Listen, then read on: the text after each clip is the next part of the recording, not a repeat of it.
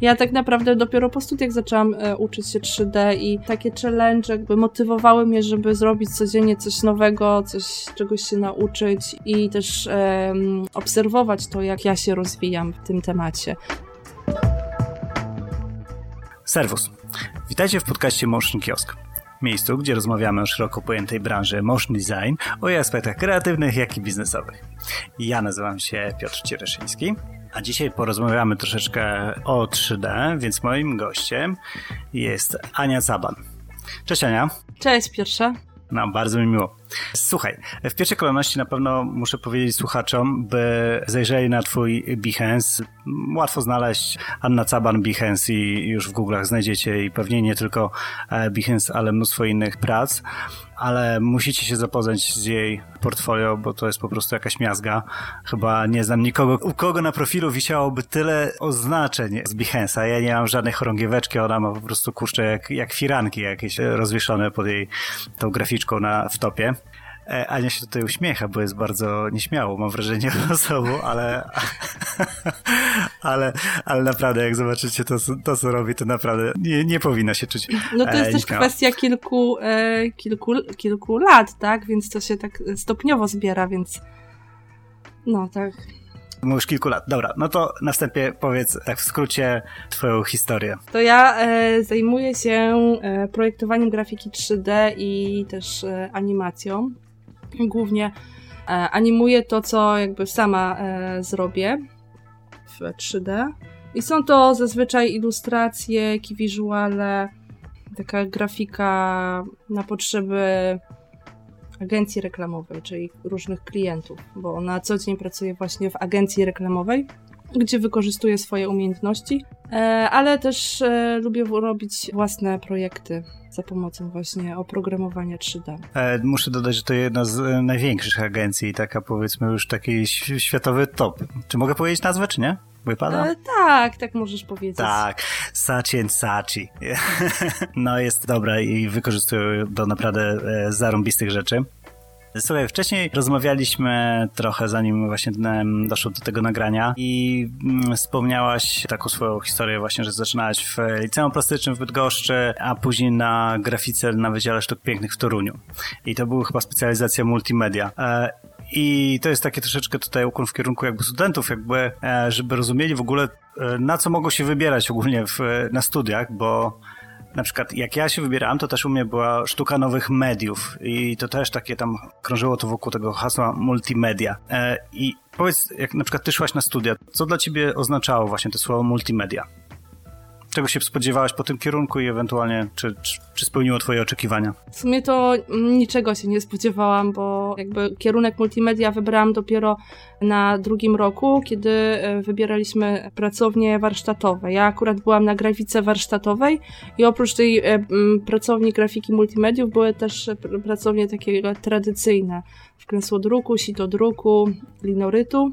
A mnie najbardziej interesowało to, że mogę wyłączyć e, różne techniki i mogę też wykorzystywać e, fotografię czy animację, e, więc to wydaje mi się, że to są te multimedia. No to też jest taka trochę dziwna nazwa, w sensie tak, że, że jest dużo różnych technik, tak, ale żeby to były jakieś techniki nowoczesne, no nie wiem, czy fotografia jest techniką nowoczesną, więc czy na przykład wideo, czy animacja, więc y, te uczelnie zazwyczaj mają swoje nazwy, tak? I najlepiej po prostu sprawdzić. Jasne. Też w naszej rozmowie wcześniej e, wspominałaś, że jakby na pewno stawiasz dość wysoko naukę online, tak? E, czy to przez tutoriale, czy przez, e, czy przez jakieś tam kursy, ale powiedz, nie wiem, czy ogólnie polecasz pójście na studia, czy nie? I ewentualnie, nie wiem, co możesz powiedzieć właśnie o, o, o tym czasie właśnie spędzonym w Toruniu, jeżeli chodzi o uczelnię?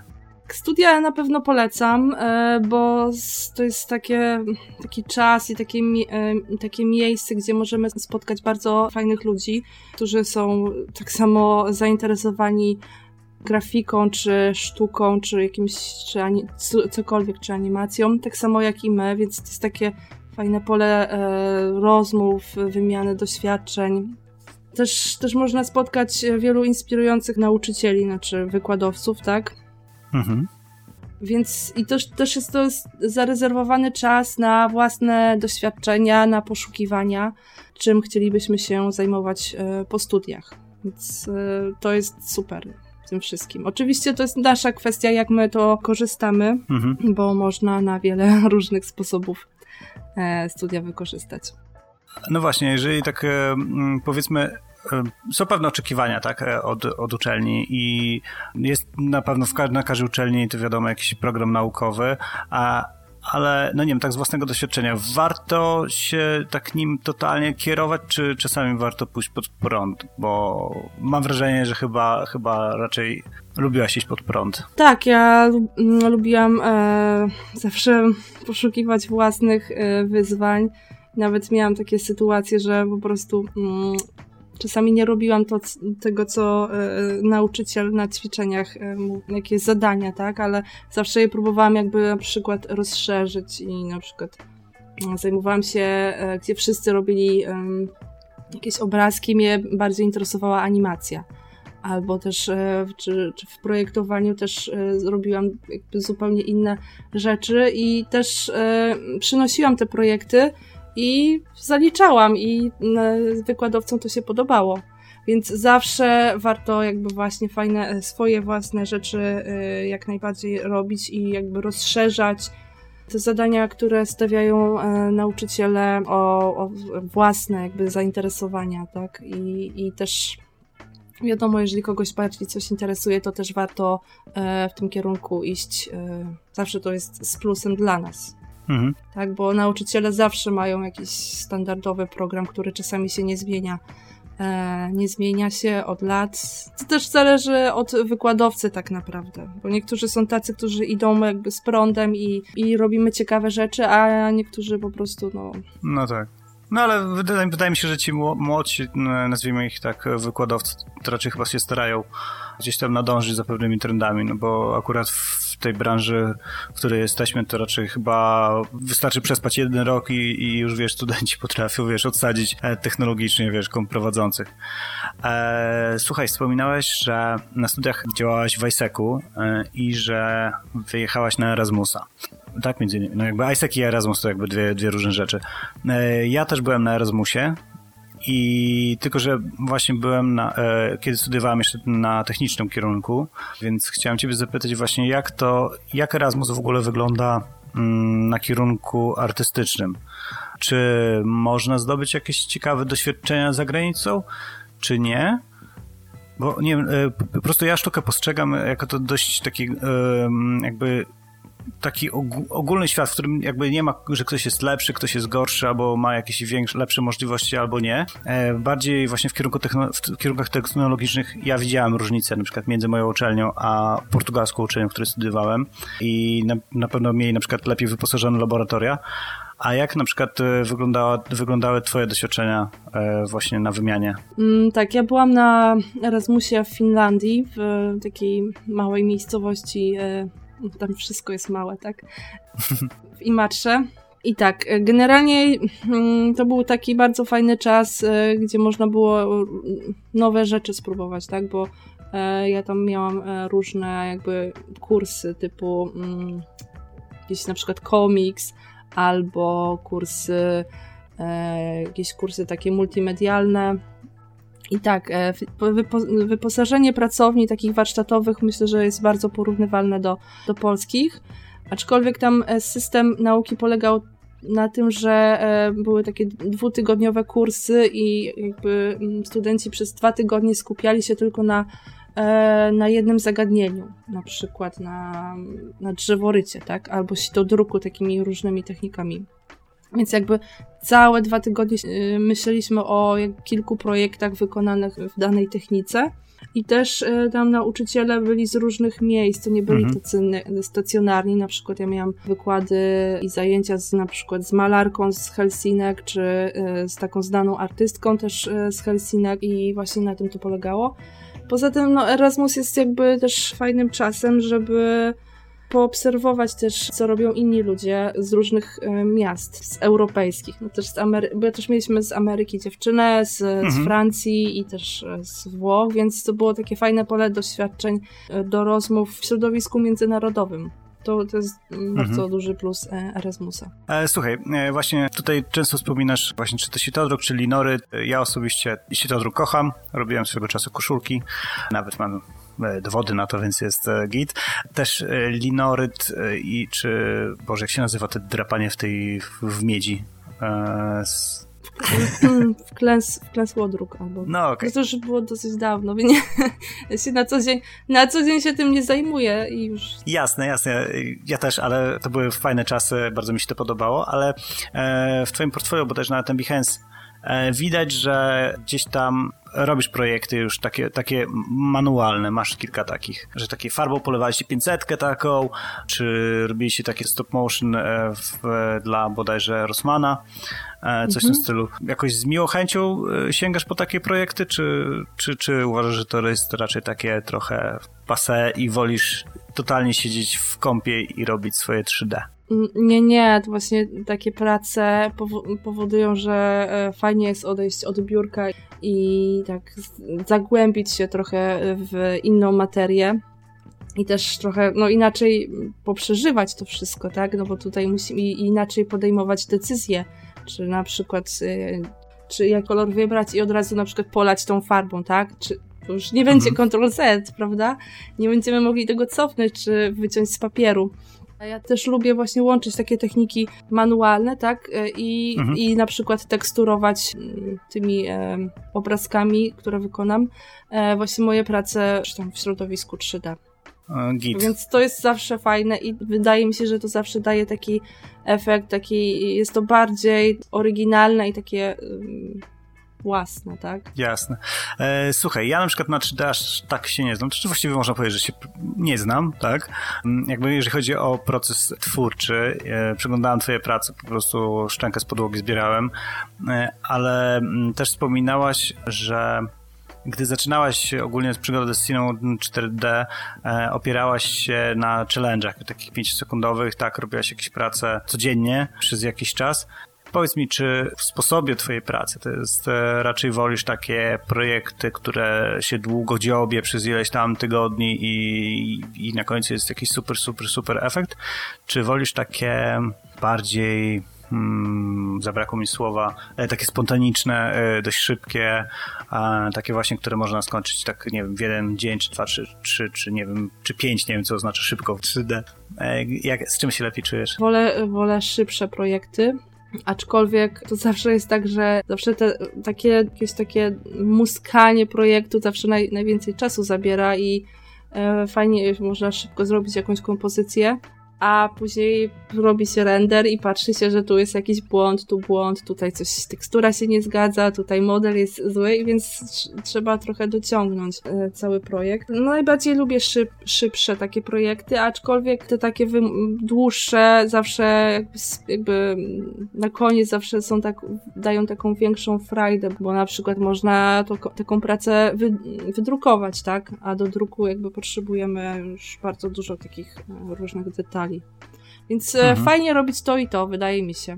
A właśnie wracając do pytania na temat challenge'y, które robiłam jakiś czas temu, właśnie one służyły po, e, po to, żeby się nauczyć czegoś, bo to ja tak naprawdę dopiero po studiach zaczęłam e, uczyć się 3D i by to samo takie challenge by motywowały mnie, żeby zrobić codziennie coś nowego, coś czegoś się nauczyć i, i też um, obserwować to, jak ja się rozwijam w tym temacie. I też nie miałam dużo czasu, znaczy wtedy miałam dużo czasu, tak?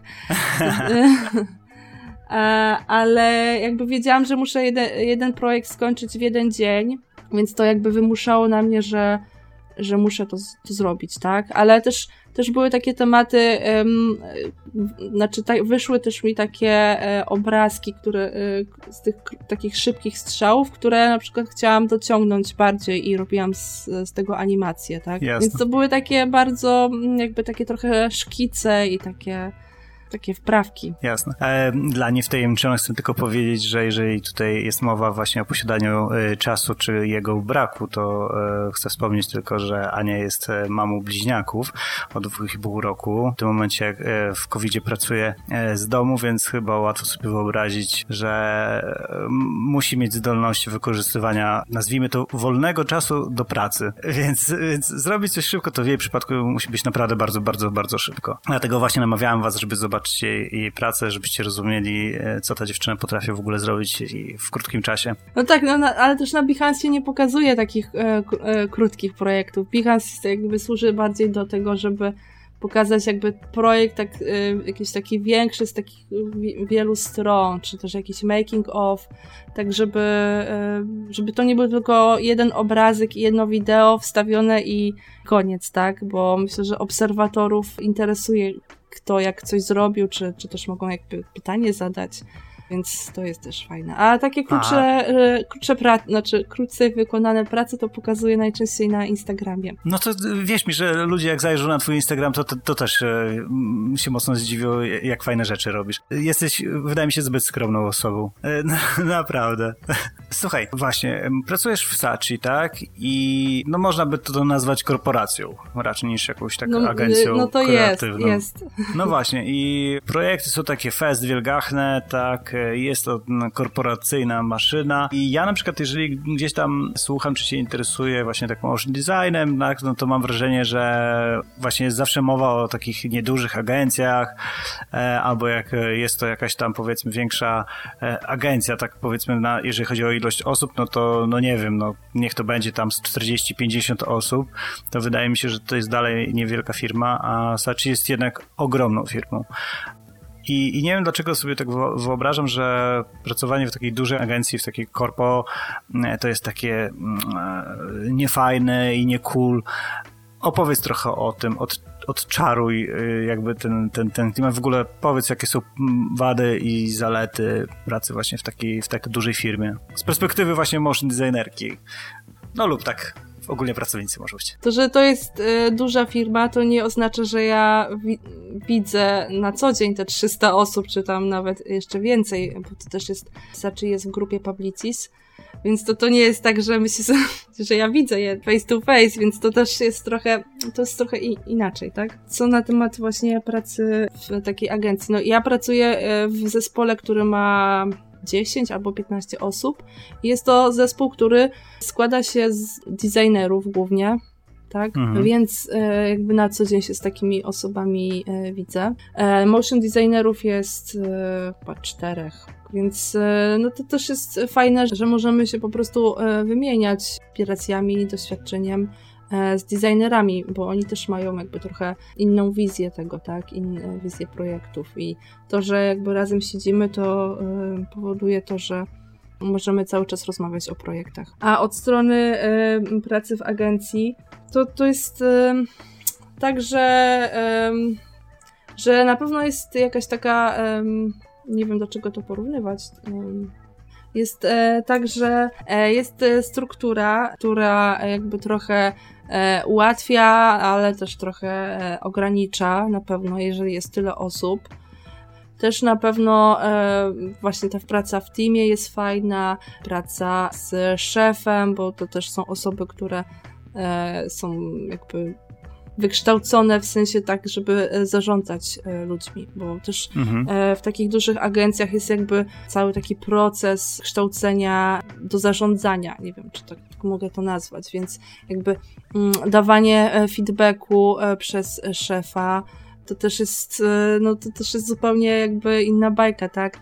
To nie jest tak, że, że nie, bo nie, tylko to jest tak, cała taka dobra rozmowa. Też jest dużo różnych benefitów, aczkolwiek wydaje mi się, że teraz jakby w większości, tak, mhm. to też, też jak mówiłam, są różne e, szkolenia, czy też e, właśnie takie kierunkowe, czy czy takie stricte rozwojowe. A no właśnie, e, możesz na przykład wskazywać sobie, bo jeżeli mowa właśnie o korpo, tak, no to zakładam, że budżety są dość duże, e, czy y, ja pracowałem w Siemensie i wiem, że mieliśmy budżety na szkolenia, mogliśmy sobie wskazać e, na przykład e, na jaki kurs chcemy pójść i tak dalej i ewentualnie miałem do wykorzystania swój budżet e, i najwyżej, jeżeli moi koledzy w teamie na przykład nie wykorzystali, to ewentualnie pieniążki mogłyby pójść na przykład na mój kurs i tak dalej. Czy mam rozumieć, że, że u was też e, takie budżety przypadają na, na pracowników, tak? Tak, jest, e, jest coś takiego e, do wykorzystania. No i też jakby mm, ja mam też wpływ na to, co to będą za szkolenia. Właśnie chciałem spytać, możesz na przykład, nie wiem, sięgać po takie jakieś topowe szkolenia, nie wiem, nie wiem, związane z jakimikolwiek tam produktami właśnie 3D, jakimiś tam, nie wiem, czy to powiedzmy na przykład, nie wiem, After Effects, na przykład jakieś tam partikle i tak dalej tam i tym podobne.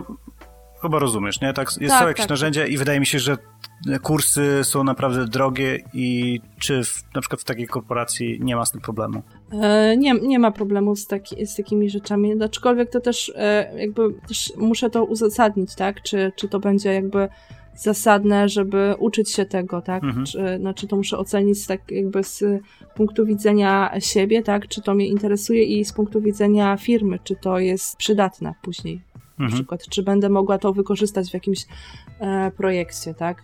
A to taki właśnie chyba fajny tip wychodzi z tego, że warto właśnie się w firmie, tak jak twoja, na przykład starać, tak, pokazywać e, swoje umiejętności, rozwijać się jakby sama dla siebie, e, żeby nawet właśnie jak w którymś momencie będziesz chciała jakiś kurs zrobić, który ci pozwoli jeszcze bardziej się rozwinąć, no to faktycznie twoje e, szefostwo, tam management jest w stanie ci uwierzyć, że tak potrzebujesz tego i, i, warto w ciebie zainwestować, nie? Czyli po prostu swoimi umiejętnościami jakby e, pokazujesz, że, że możesz jeszcze więcej, tak? E, tak, tak. Zresztą też takie szkolenia zawsze po pierwsze robi się dla firmy, tak? Mhm. Żeby firma na tym zyskała, czy na naszych e, nowych e, umiejętnościach, ale też e, warto patrzeć ze swojej strony, czy to mi się przyda i jak to wpłynie na, na mój rozwój. Mhm. Czy, czy ja będę to wykorzystywać później na przykład, tak?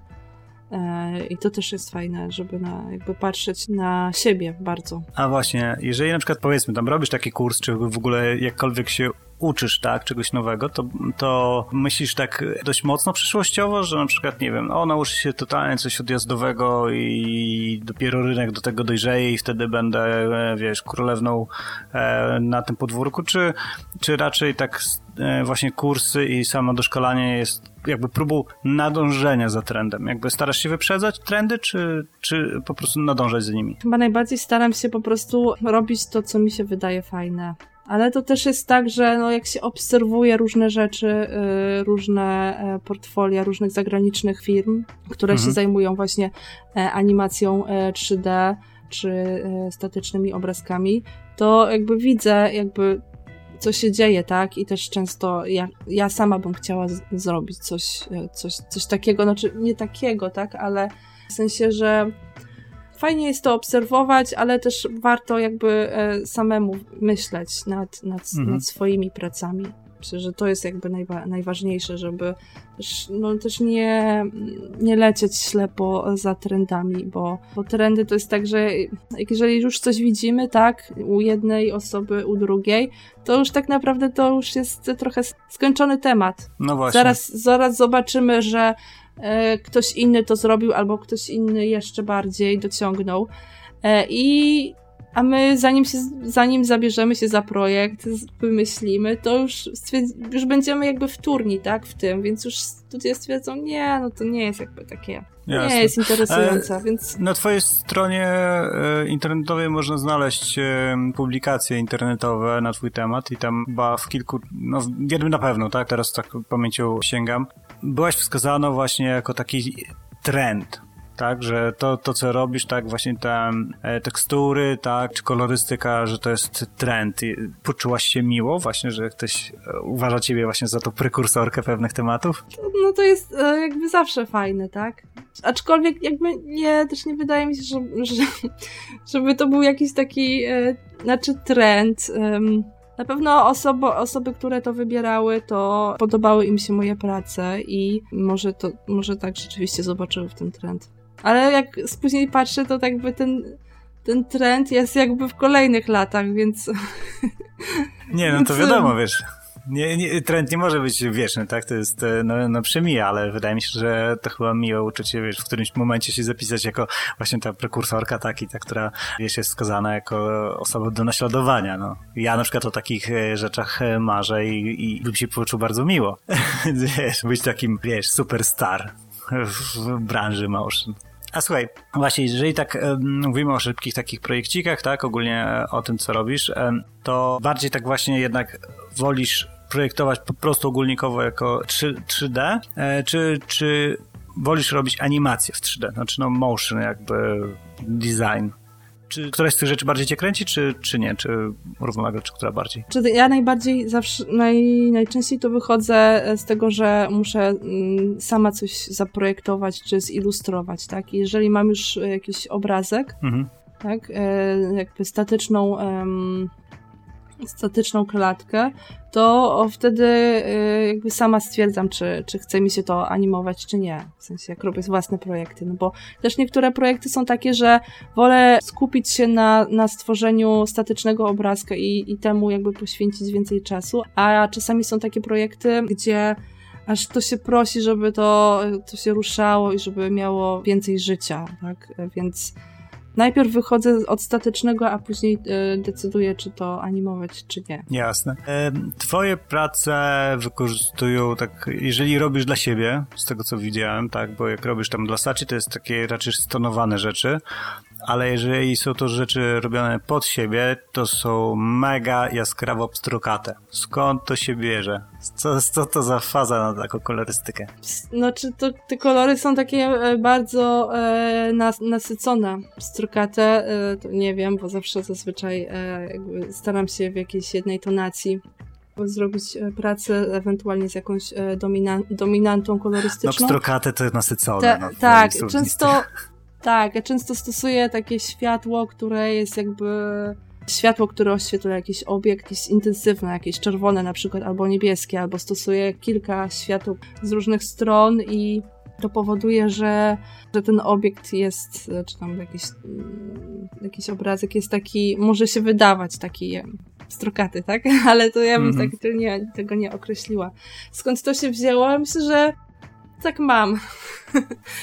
ja lubię takie intensywne kolory i sama lubię patrzeć na takie intensywne obrazy, które mają tak, te kolory aż e, wibrują i są takie dźwięczne i nasycone. Je, e, był chyba taki polski malarz, e, wiem, że jedna z tych prac, czy kilka wisi e, we wrocławskiej galerii Cztery Kopuły taki jakby z bl blurem takim maluje. Znaczy on maluje to pędzlem, ale to wygląda jak, wiesz, zblurowany jakiś tam e, kształt. I on właśnie ma takie piękne, nasycone kolory. No, tak jak na ekranie czasami e, wygląda to dziwnie, tak, e, jeżeli było to, jest to namalowane, to jest super, tak uważam. A jeżeli coś namalowane wygląda super, to wydaje mi się, że też powinienem doceniać na ekranie. Słuchaj, a ten, no właśnie, jak wspomniałem, że właśnie dla Sachi robisz takie bardziej stonowane rzeczy, e, dla siebie takie e, nasycone. Powiedz mi właśnie, jeżeli jakiś projekt wpada do was, to czy masz duży wpływ na, na, na dany projekt, na, na to, jak będzie wyglądać, czy raczej starasz się e, jakby już odpowiadać na, na brief e, od klienta i od tam, powiedzmy, od managementu? Jakby jak, ile, mm. ile, ile ciebie jest w projektach? No to też, e, też zależy od projektów, bo to może powiem na przykładzie. Mhm. Projekt Innovation, który można zobaczyć. Mhm. Całość jest jakby moja, tak? Mój pomysł e, moje wykonanie, więc to jest wszystko moje, tak? Czy też projekt e, Tribe, który robiłam z, z kolegą. To zaraz dojdziemy jakby, do tego Tribe'a jeszcze. Tak, więc jakby ten projekt jest jakby mm, w całości nasz, tak?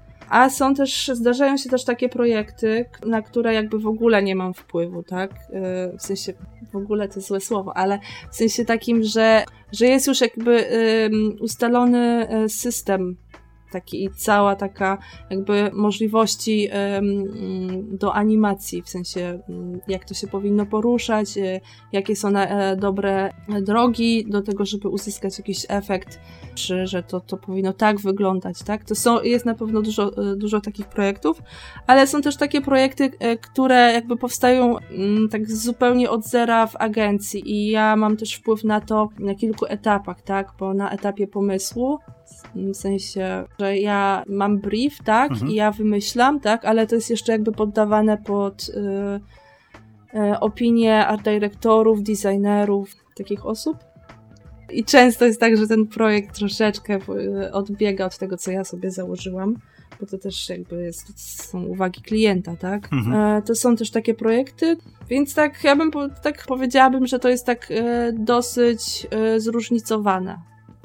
Czasami się zdarza tak, że jest więcej takich projektów, które, które ja no, już jest jakby ustalony ten system animacji i jakby cały ten świat marki takie są, ale też są takie mm, bardziej luźne projekty, które, w których można wymyślić coś własnego. A czujesz, że właśnie jeżeli na przykład jest klient, tak, e, dla którego Sachi coś robi, to czujesz, że Sachi ciebie traktuje jako takie wunderwaffe, taką wiesz, super tajną broń, że patrzcie, kurczę, mamy Anię Caban, która odpierdziela takie cuda i po prostu uwierzcie jej talentowi, ona, ona wie, e, jak ma zrobić, czy raczej tak czujesz, że e, po prostu jakby przy projektach właśnie, które są realizowane przez Sachi, raczej, no to głupio to zabrzmi, ale że, że tylko są wykorzystywane twoje umiejętności po prostu e, tworzenia właśnie 3D, ruchów 3D i tak dalej. Chyba, mam nadzieję, rozumiesz moje pytanie. Tak, tak. Mm, Wydaje mi się, że no na pewno tam nie pada moje nazwisko, Dlaczego? Powinna. To jest tak, że właśnie w agencji jest tak dużo osób, bardzo dużo osób, e, które jakby odpowiadają za już takie jakby takie typowe projekty na, dla klienta, że na, na pewno na nie wiem, myślę, że jestem trochę anonimowa. Ale tak, jeżeli e, e, firma, e, jest taki pomysł jakiś, że tutaj wykorzystamy 3D, tak, że to się spodoba klientowi, że klient lubi 3D, że, że lubi, że tam się coś tam świeci albo coś i jest w, trójwymiarze, to, to tak, to, to, to, to pracuję nad takimi projektami. Super. E, słuchaj, e, wróćmy do tego e, projektu Tribe. To, jest, to są statyczne ilustracje, tak? Czy, to była animacja, czy nie? No, była taka w After Effects, ale ona jakby mm, była robiona. Animacja nie była głównym celem, bo jakby założeniem projektu było to, że, że powstaną plakaty głównie, Mhm. bo to była marka dla marki Nobile Tak, tak. e, stworzone i to były e, założenie właśnie na plakaty takie outdoorowe, e, chyba na przystankach, czy na czy w ogóle takie wielkie. Słuchaj, te plakaty pozwoliły ci trochę żelastwa z konkursu KTR-u przywieźć. Ile tych mieczy dostałaś? E, jeden. Jeden? A, ale Jeden, z tym, że były jeszcze shortlisty w, w, chyba w innych kategoriach, ale już nie pamiętam. Na pewno jeden srebrny w kategorii ilustracja w 2018. I czemu nie wisi gdzieś tam w tle u ciebie na ścianie? O, to są, agen, to są agencyjne miecze, bo też to nie jest jakby mój miecz, tak? To jest e, e, efekt pracy mm, jeszcze je- jednej osoby. Tak, e, wi- która osoby też była, zajmowała się 3D, ale też jeszcze e, osoby retuszera czy art dyrektora, tak? Więc jakby to jest praca zespołowa, dlatego też te miecze wiszą e, w agencji. Okej. Ja, No ja, tak. ja już chyba Tak to wspominałem zazwyczaj... tutaj, wspominałem w jednym Tak, z odcinków, że, pamiętam, że chciałbym pamiętam. mieć taki chciałbym mieć taki miecz, po prostu właśnie, żeby wisiał sobie na ścianie, że mam i tyle. Słuchaj, też e, wracając jakby troszeczkę bardziej do motion, pozwól mi zrozumieć jakby twój proces myślowy, jak, e, przy, gdy tworzysz na przykład jakąś animację. Bo dla mnie na przykład ja na przykład myślę bardziej kadrem, tak? Czyli na przykład, no tak trochę kreskówkowo myślę, tak? Wiem mniej więcej, co trzeba zademonstrować. Robię głównie właśnie te explainery, więc czy, czy jakieś tam, powiedzmy, zwykłe kreskówki jestem w stanie zrobić, to widzę kadr, widzę ilustrację i po prostu je, umiem ją poruszyć, tak? I jestem w stanie wyobrazić, jak postać ma zagrać, tak? Jakie gesty ma wykonać, mniej więcej jestem opatrzony w tych sprawach, tak, troszeczkę jakby się tym interesuję i mniej więcej wiem, jak powinna zagrać ta postać, tak, w animacji.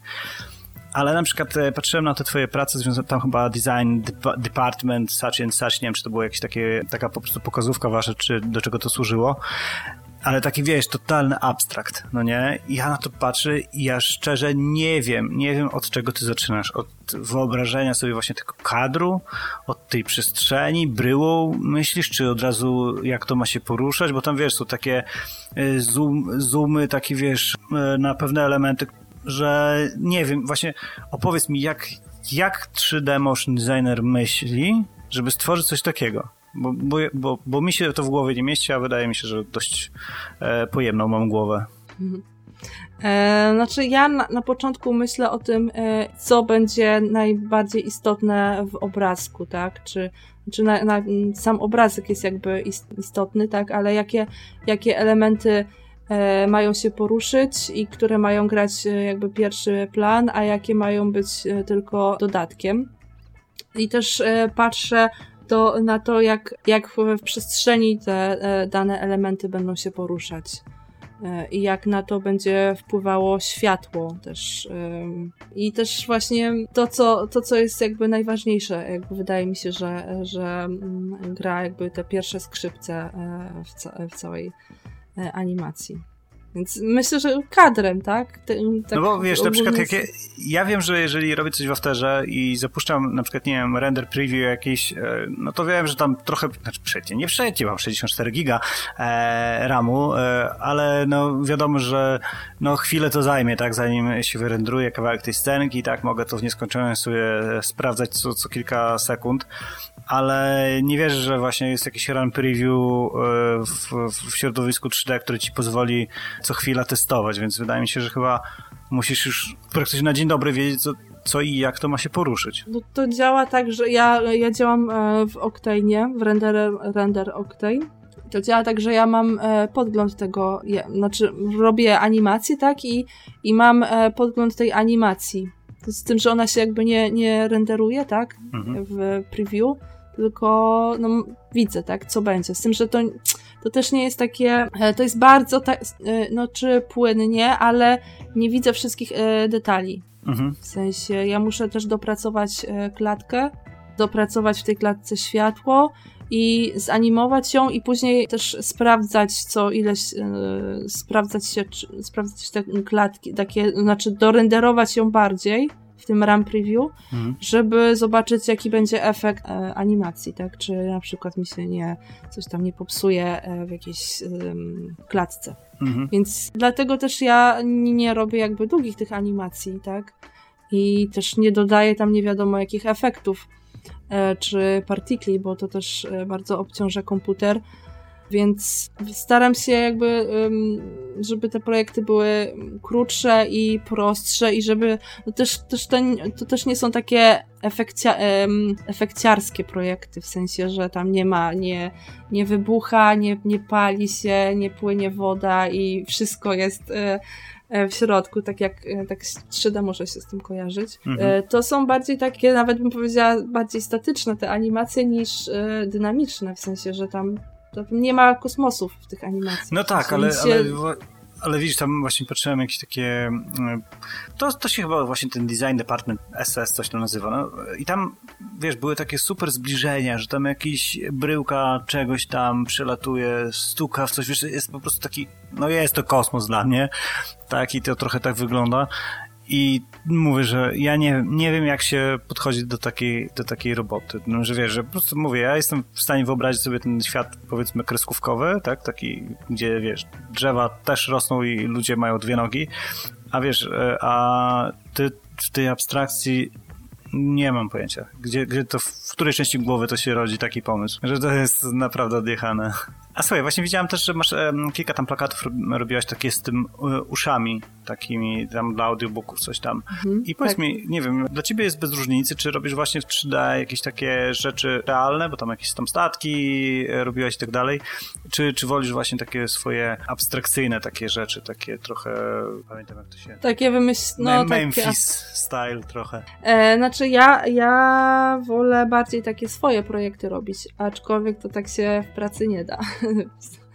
E, też pracuję dla klientów, którzy lubią, jak jest coś realistycznie zrobione.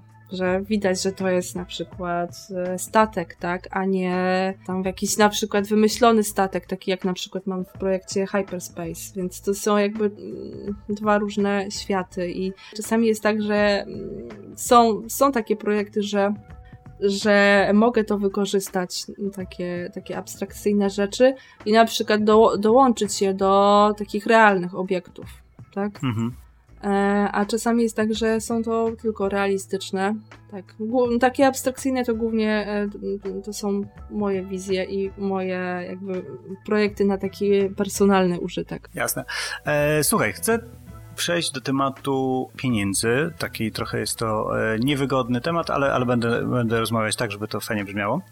E, o czym będziemy mówić? Pierwsze, czy właśnie powiedzmy o tak z perspektywy jakiegoś młodego sobie człowieka, który zaczyna e, karierę. Jak myślisz, co jest nie wiem, tak warto ze swoich doświadczeń iść lepiej we freelance, czy w jakieś takie właśnie jakieś niedużą agencję, czy czy lepiej iść mm, właśnie do, do agencji takich olbrzymich właśnie jak Sachi?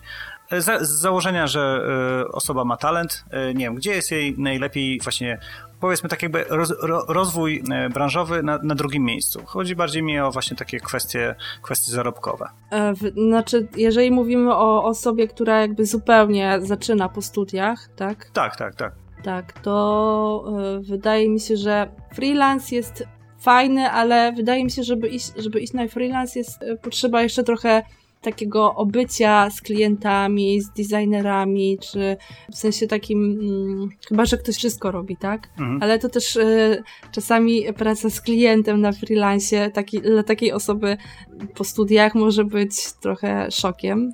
Tak mi się wydaje. A nie wiem, jak ty masz doświadczenia w tej kwestii, ale też jakby już trochę później zaczynałeś, więc. Tak, właśnie. E, to jest trochę inaczej, tak? Ale dla takiej osoby, która skończy studia, a e, powiedzmy nie robiła jakichś takich większych projektów na studiach, tak? To mhm. może być szok. To też zależy od klientów, no bo ja też pracuję jakby z dużymi klientami tutaj, a jakby mamy zrobić animacje dla takich jakieś mniejsze, no to może jest okej, okay, tak? Ale w każdym razie fajnie jest zawsze sprawdzić, popracować trochę na etacie, żeby zobaczyć, jak, jak pracują inni na przykład. Czyli kasa nawet... nie jest taka najważniejsza, nie powinna być e, raczej najważniejsza. Tak, na początku nie, bo właśnie to, że jeżeli trafi się do fajnego zespołu, to na przykład w agencji, tak, to mhm. fajnie jest e, podpatrzeć, jak, jak inni pracują, tak? na studiach nie zawsze mamy możliwość, żeby sprawdzić, jak, jak inni pracują na takich większych projektach, albo żeby sprawdzić, jak e, pracujemy zespołowo, bo to wydaje mi się, że takie doświadczenia są bardzo ważne, Jasne. żeby zobaczyć, czy, jak, czy możemy się jakoś tutaj wymieniać e, czy, e, razem, czy jak inspirować, tak żeby powstawały większe projekty. W sensie takie dla dużych marek. No właśnie, wspomniałaś właśnie, że, że u mnie trochę było to inaczej. Faktycznie, nawet to, że z tobą zaczynam ten temat właśnie o pieniądzach, jakby ja wszedłem w tą branżę kreatywną dość, dość późno, tam mm, jakby na, na studia w ogóle graficzne poszedłem w 28 lat, więc jakby od samego początku już myślałem o tym właśnie, jak, jak na tym zarabiać, tak, no bo wiedziałem, że za te kilka lat będę miał już ponad 30, a już jest to wiek, w którym trzeba być na tyle dorosłym, żeby jednak móc zarabiać normalne pieniądze, więc ominąłem ten temat romantycznego tworzenia po prostu sztuki dla sztuki, ale też uważam, że jakby wydaje mi się, że właśnie młodsi ludzie po prostu nie za bardzo e, myślą o, o, o takich o realnych pieniądzach, tak, no bo wiadomo, że każdy chce mieć od zarąbania pieniędzy, tak, ale jakby póki jest się młodym i mieszka z rodzicami, to tam jakby pieniądze nie grają e, tej roli. No, ale, ale no jednak trzeba, trzeba o nich mówić, nie? I... E, tak, mhm. mhm. tak na, na początku wydaje mi się, że te pieniądze jakby nie, nie są takie istotne, ale jeżeli już zaczynamy pracować, tak, e, już trochę popracujemy, wiemy jak się w tym wszystkim orientować, co możemy, tak, to wtedy przychodzi moment, że, mm, no, że chcemy więcej, tak, zarabiać i to jest y, jakby bardzo ważne. I wydaje mi się, że na pewno duża agencja, y, jakby, mm, te, znaczy w dużej agencji jest ten taki stop, możliwość jakby um, przechodzenia przez różne stopnie tajemniczenia, znaczy w sensie, że jest się juniorem, mhm. Mm, middle, tak, i y, seniorem, tak. Więc jakby przechodzimy przez całe te, te stopnie w dużych agencjach, w mniejszych podejrzewam, że nie ma, że nie ma czegoś takiego, e, że to nie jest taka jakby, mm, nie jest to ustrukturyzowane. Mhm. E, to też ma jakieś jakby mm, plusy, tak? Ale też na pewno w jakimś momencie jest próg jakiś, tak, że my chcemy na przykład zarabiać więcej, a tutaj już na przykład e, no nie możemy. Mhm. Są jakieś ograniczenia finansowe e, firmy i no nie jesteśmy w stanie, tak? No, no właśnie, tutaj już wcześniej wspomniałem, że masz bliźniaki, tak, jesteś, jesteś mamą, więc no na pewno jakby rozumiesz wartość e, tego czasu wolnego, tak? E, czy to czasu wolnego właśnie dla rodziny, czy czasu wolnego na realizację swoich projektów i tak dalej. Nawet wspominałaś, że, że robiłaś kursy zarządzania czasem, co jest super ciekawe. E, ale też wydaje mi się, że chyba zaczęłaś bardziej doceniać jakby wartość swojej pracy, tak mi się wydaje. Ja przynajmniej coś takiego miałem, jakby zrozumiałem, że kurczę, nie mam na tyle czasu, żeby. No nie wiem, o. Jak zaczynałem, to wiesz, po prostu pozwalałem dla klientów jeździć po sobie, na zasadzie, że robiłem jakiś projekt, robiłem go prawie w nieskończoność długo, bo zawsze były jakieś poprawki, ja nie za bardzo ich kontrolowałem, ale w momencie, kiedy właśnie już e, pojawiło mi się dziecko, zacząłem rozumieć, że jakby muszę bardziej kontrolować ten czas i co za tym idzie właśnie klientów i tym bardziej jakby swoje zarobki. Jak, jak, jak to u ciebie wyglądało? Nie wiem, jeżeli robiłaś jakieś projekty po, powiedzmy poza firmą, czy nawet wiesz, czy mogłaś prosić o podwyżkę i tak dalej, wiesz. E, jakie są twoje doświadczenia? Co mogłabyś, nie wiem, poradzić dla ludzi ze swojej perspektywy? Znaczy, no, u mnie też na pewno tak było, że jak pojawiły się dzieci, to bardziej e, zaczę zaczęłam doceniać e, swój czas i to, że jakby mam e, ograniczoną ilość, więc jakby nie ma czasu się rozwodzić nad e, różnymi rzeczami.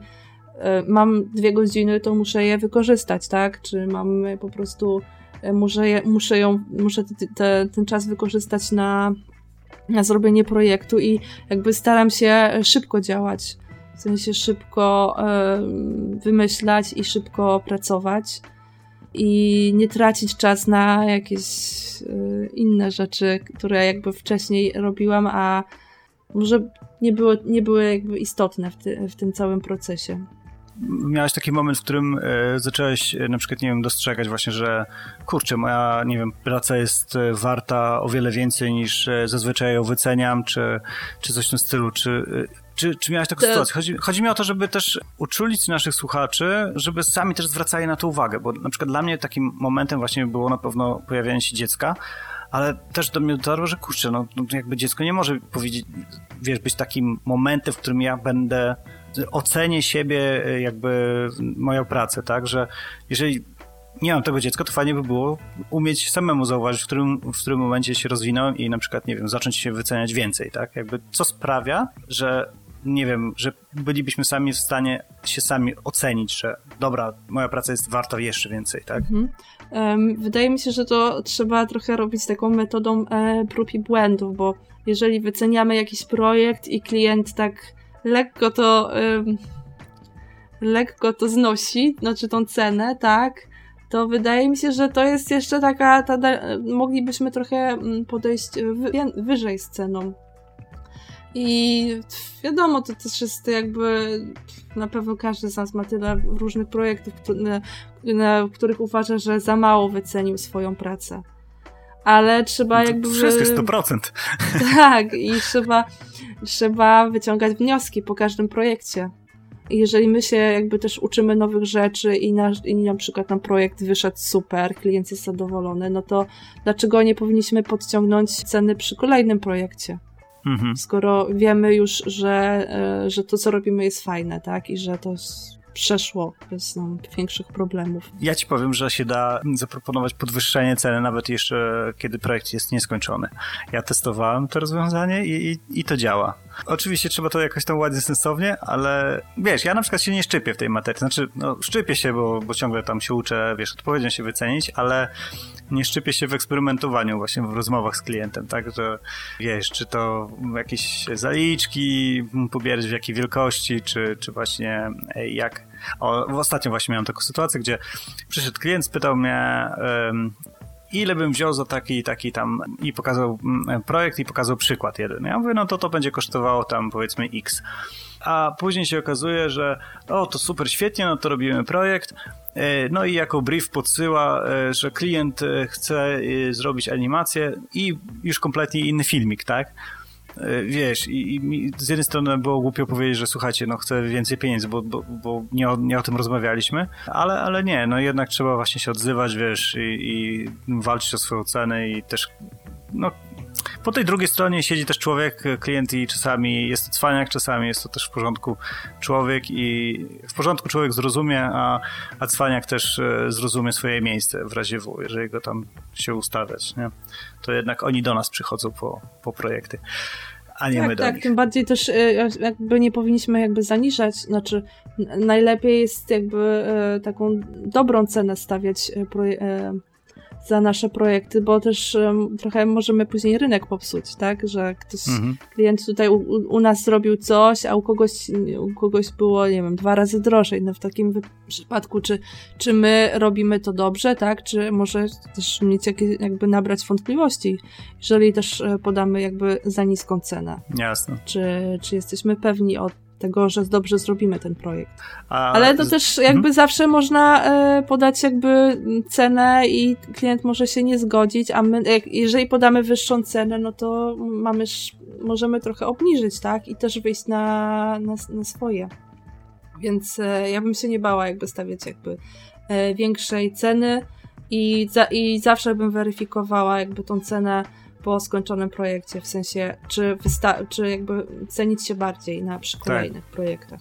No ja na przykład e, też takie e, fajne podejście mam, e, fajnie mówić o swoich podejściach, że tylko fajne, ale e, uważam, że to jest dobry tip dla ludzi, żeby po prostu klient, e, klientem nazywać klienta, z którym faktycznie już robimy projekt.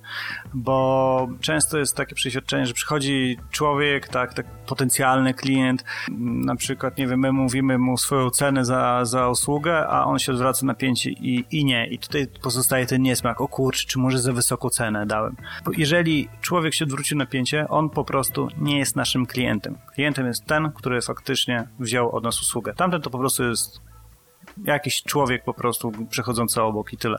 Żeby po prostu sobie nie wkręcać, że mamy za wysoką cenę albo coś. A słuchaj, to jeszcze chciałem zagadać. Aha, y, NFT. Czy dla ciebie znany temat? E, wiedziałam, wiedziałam. Szczerze mówiąc, szczerze, jakby nie e, spodziewałam się, bo jakby, jakby nie, też jeszcze z nikim o tym nie rozmawiałam, ale szczerze mówiąc, mm, to jest trochę takie um, ryzykowne, nie wiem. Nie wiem, y, też nie wiem z czego bierze się ten fenomen te, tego, tego NFT, więc um, nie wiem, nie wiem jak to się rozwinie, ale jak, jak, jakby się nie, nie miałam czasu, żeby się w to, w to zagłębiać i, i śledzić. Y, i też nie jestem jakoś do tego przekonana. E, Okej, okay. to, to, to tak z, mojej, z mojego punktu widzenia to ci mniej więcej opowiem i zaraz powiesz mi, co o tym sądzisz. E, więc tak, e, jeżeli chodzi o NFT, no to ogólnie dla mnie to trochę też śmierdzący temat, e, na zasadzie, że e, jeżeli chcesz, na przykład powiedzmy, jeżeli ktoś jest nieznanym artystą i chce sprzedać na aukcji za NFT, jakby za Ethereum bodajże się nazywa ta waluta, chce sprzedać swoją pracę, no to się okazuje, że wszystkie jakieś takie poboczne płatności, które musisz wykonać, czyli jakiś tam fee za to, że udostępnisz tą pracę, za to, że tam e, zostanie ona wystawiona gdzieś, później e, ta platforma, gdzie wystawiasz tą pracę, pobiera znowu jakąś tam płatność, no to się okazuje, że e, naprawdę gro pieniędzy idzie do, do, ludzi, do pośredników, a ty zarabiasz tak sobie. No ale jeżeli jesteś e, znaną i dobrą osobą, zakładam właśnie, że ty jesteś taką, no to się okazuje, że są ludzie, którzy bardzo chcieliby mieć twoją pracę. E, I i tutaj już na przykład wtedy można na tym zarobić, tak? Bo zapłacisz te wszystkie opłaty, ale też zostanie coś dla ciebie. I teraz jeszcze jeden taki myk, który się ostatnio dowiedziałem, taki filmik oglądałem na YouTube o kolesiu, który jest e, portrecistą sportowców amerykańskich i on tam taką ciekawą rzecz pokazał, taki e, podłużny, jakieś takie e, abstrakcyjne pracę, taką farbę tam porozlewane tiruriru i nieważne jakby po co robił tą pracę, ale jak ją sprzedawał. E, zrobił takie bardzo szczegółowe zdjęcia tylko kawałków tej pracy i koniec końców wychodziły takie, wiesz, po prostu obrazeczki takie abstrakcyjne. I wystawił to. No nie? No i wiesz, i się okazało, że, że, że dość nieźle na tym zarobił. I tutaj jakby, wiesz, jak zobaczyłem twoje e, rzeczy, no to kurczę, no są, są to sprawy, które nawet jedną pracę jakąś abstrakcyjną można też na kilka kawałków rozdzielić i, i wiesz, i spróbować je sprzedawać, no nie? Żeby sobie wystawić. Nie wiem, jak tutaj prawa autorskie będą działały, jeżeli na przykład byś jakąś pracę, którą robiłeś dla klienta, wiesz, wycięła tylko kawałek i sprzedała, ale sądzę, że nawet klient by nie wiedział, że sprzedałaś kawałek jego pracy. Więc teoretycznie w twoje portfolio to może być żyła złota. Znaczy, to na pewno e, mm, zainteresowanie się tym tematem pewnie trochę, prac, trochę energii zabiera i ja tak wolałabym, znaczy i tak już mam jakby o, tak mało czasu, że e, chyba wolę ten czas skonsumować na zrobienie czegoś albo nie wiem, nauczenie się czegoś albo, więc jakby to jest dla mnie trochę taki niepewny temat. Mhm. No, ja, ja na przykład, e, co sądzę na ten temat, to jest tak, że na razie jestem na tyle nieznany, że wolę po prostu e, klientowi, który do mnie przyjdzie, po prostu sprzedać swoją usługę i zrobić mu animację i mu dać i jakby zarobić to, co, to, co chce, niż, e, wiesz, gdzieś tam ryzykować, robić jakoś nie wiem, tam zauważy, widziałaś te wszystkie prace NFT, jakieś tam czaszki fruwające w 3D i tak, wiesz, no, no zrobisz coś takiego i, i co? I teraz wiesz, nie wiadomo komu się to spodoba, wiesz, i nie wiadomo kto za ile to kupi i, i wiesz, po co tak ryzykować. No ja się nie czuję, wiesz, na, na, tyle dobry, żeby tam się wystawiać. No ale twoje prace uważam, że są super fajne, doceniają cię właśnie na, na Behance i tak dalej, no to nie wiem, może, może, może.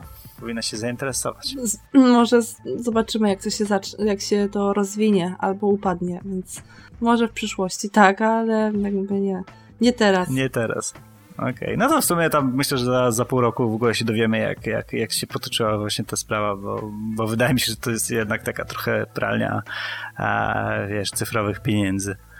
E, bo e, tam, e, nie wiem, czy słuchasz innych podcastów z motion design, o motion designie, tam bodajże School of Motion, albo którymś z tych właśnie była rozmowa na temat NFT i koleś rzucił właśnie takie hasło, że że jakby w tym nie chodzi troszeczkę o sztukę, bo gdyby chodziło o sztukę, to by ludzie wcześniej kupowa chcieli kupować od ciebie te prace, by ktoś po prostu do ciebie przyszedł tak jak zwykły klient i powiedział, słuchaj, chcę żebyś mi zrobiła animację, a ja za nią zapłacę milion dolców, tak? Więc e, to trochę jest dla mnie szemrane, że nagle teraz to działa tak, że każdy kupuje cyfrową sztukę, wiesz, za jakiś tam milion dolarów, to jest trochę ciężko mi w to uwierzyć, że to jednak jest jakaś tam, opiera się bardziej o o te Ethereum niż o, o sztukę cyfrową. No tak, też, też jestem jakby za tym, że no taki klienci mogą przychodzić do nas w taki tradycyjny y, sposób, tak? Mogą zobaczyć tak. w internecie naszą pracę i, i mogą bezpośrednio napisać i, i, i tyle, tak? I o to chodzi. My zarabia, tak. i my, klient ma pracę, my zarabiamy, tak? A nie ma żadnych pośredników między, yy, między tym procesem. Właśnie. Powinni przychodzić do nas. Dobra, Słuchaj, e, szanuję twój e, rodzicielski czas i teraz e, mówisz, dzieci są e, dzieci w przedszkolu, więc e, może masz e, czas odpocząć, nie wiem, ale już nie będę tobie zabierać czasu. Chciałem ci bardzo podziękować za tą rozmowę. Ja też chciałam ci podziękować za rozmowę i za zaproszenie. No wiadomo, chyba się spodziewałeś, że cię zaproszę w którymś momencie. Albo przynajmniej chciałabyś. Chciałaś, no już jesteś. Nie, chyba nie. Wiesz co, bo to jest. Ja się głównie 3D zajmuję. Motion jest jakby trochę. troszeczkę dalej. Myślałam, że tak naprawdę e, ten e, podcast jest typowo o motion designie. No ale, motion to jest 3D. To się to właśnie o to chodzi, że e, nawet sprawdzałem, zanim założyłem ten podcast, czym jest motion. I w motion jest zawarta animacja e, i poklatkowa, i taka wiesz, rysunkowa, i właśnie jakieś tam katauty, i jakieś. E, no, wszystko, co się. Wszystkie obrazki, które są w ruchu, to jest motion design. Tak więc głęboko po uszy siedzisz w motion designie. Dobra. Okej. Okay. Dobra, to jeszcze raz dziękuję bardzo. Ja Trzymaj się ciepło. Cześć, cześć. Dziękuję, bye bye.